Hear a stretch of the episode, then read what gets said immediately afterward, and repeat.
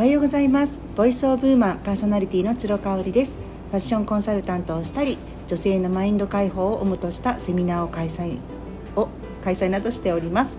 今日は8月の9日月曜日となります。一度録音したんですけれどもちょっとマイクの調子がおかしかったみたいで撮り直しをしています。えーと実はね昨日モデルナの1回目ワクチン受けてきました。でえっと、全然ね体調変化なくって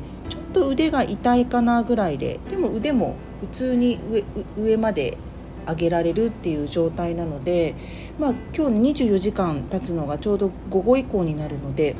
それからの体調変化またあれば何かリポートしたいと思います。結構ねあの聞いてくださる方も来週とか来月に1回目打ちますとか2回目ですっていう方もすごくたくさんいらっしゃると思うんですけれどもうん、あのだいぶねちょっと感染が広がってきてますね。特に関東なのかな。なのであのワクチンね今まで全く考えてなかったっていう方も自分の体を守るためはもちろんなんですがあの無症状のまま誰かにうつしてしまわないためにもぜひねワクチンっていうのを一度考えられてもいいかもしれません。ちなみに私は自衛隊の大型大規模接種受けてきました。本当にスムーズでねあの30分ぐらいで終わりました。すごくあの快適というか全くストレスなく接種することができました。2回目は来月になります。はい、今日はね私が猫ちゃんを何で飼い始めたかっていうその理由についてお話ししたいと思います。実は私猫すっごい苦手だったんですよね。あの大の犬派でして私自身も実家で15年間ずっと犬を飼っていましたでなんでね猫が苦手だったかっていうとうーん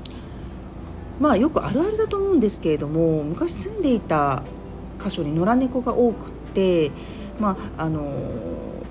飼っていたインコちゃんをねこう食べられちゃったりとかそういうことがあったんですよ。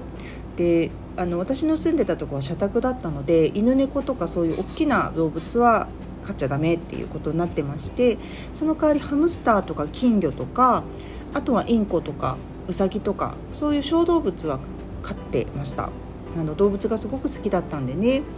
でインコに関してはあの足が悪い子でもペットショップであの鳥屋さんかな。昔鳥屋さんってありましたよね。鳥の専門店。そうそこでねもう売り物にならないからって言ってタダで譲り受けてきたんですよ。ですごく可愛くって人懐っこくってあのピーちゃんっていう名前をつけてあのリハビリを毎日させてたんですよね。歩けるようにお散歩に連れてったりとかしてて。そしたらね足が治っ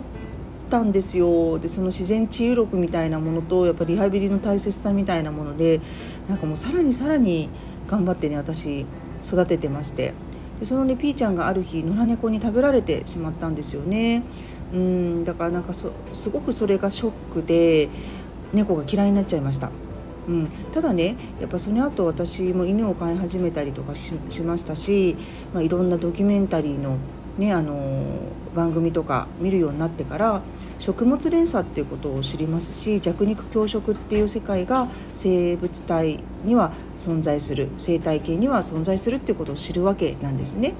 だから一つのあの生物体系を責めるっていうよりかはあの、うん、そうしないとやっぱりその生物も生きて生き抜くことができないし子孫を残すことができないっていうことを学ぶんですよね。で特に子どもたちが生まれてから虫の図鑑とか虫の DVD とかそういうの見るようになって虫に関しても嫌だ気持ち悪いっていうだけじゃなくってこう液虫がいたりとか害虫がいたりとかあとは寄生虫っていうものがいたりとかしてでもそれもこれもそれもこれもね全部子孫を残すためなんですよね。そういう意味では生態系を崩している唯一の生き物って人間しかいないんだなっていう、うん、そこもねあの気づけて気づけたのであのある時はねもうあんまり嫌いじゃなくなったっていうのがありますね。好きでも嫌いでもないっていう感じでした。特に私の今フランスに住んでいる親友が大の猫好きで実家でずっと猫を飼っていたんですよね。なので猫かわいいよ猫かわいいよって教えてくれてたんですけどまあそっかそんなもんかみたいな。でもうちには犬がいたのでずっと犬が好きでした。でねなんであの飼ったことのない猫を今回買うことになったかって言いますと、まあ、コロナですよねコロナでも旅行に行けない家を空けることが少なくなってずっとずっと家族4人で全く外に出ずに2ヶ月ぐらい過ごしていた時にやっぱ主人が飼いたいって言い始めたんですよね。ただあのまあ、犬がいいって初め言ってたんですけど犬はもう朝晩の散歩も大変だよって話もしましたし猫に関してはねよく世話がどんなぐらい大変か分かってなかったんですよね。だから未知数っていうところもあったんですけど、まあ、結局は私がやることになるだろうということで最後まで実は反対をしていました。ただもうね主人が結構強行突破であのペットショップからお迎えをしてきましてまあ可愛くて可愛くて最初からねあの見た瞬間も子猫のうちのピロちゃんを見て見た瞬間から本当に可愛いなと思っておりまして。で驚いたことにトイレをね誰も教えてないのに生後1ヶ月半ぐらいの時から自分でするんですよ。ワンちゃんってやっぱトイトレが大変なんでねトイレトレーニングが。そこはねすごくびっくりしました。あとはほぼ手がかからないですね。もう泣いてる時は遊んでほしい時か、うん、餌が欲しい時かっていう感じなので日中ほぼ寝てくれてますし私は夜寝ちゃうんでねあの元気なあんまり彼女と接することはないんですけれどももう家族全員がメロメロですね。ちょっと今うちの次男がいるので次男にインタビューしてみたいと思います。ピロちゃんがお家に来て嬉しかったことは何ですか？あの嬉しかったことはもう愛らしくて本当に可愛い猫ちゃんを飼えてよかったなって思った。特に次男に関してはまあ下の子がいないんでね、うん、妹妹って呼んでますね、うん、うん、猫をねこれから飼うっていう人に向けて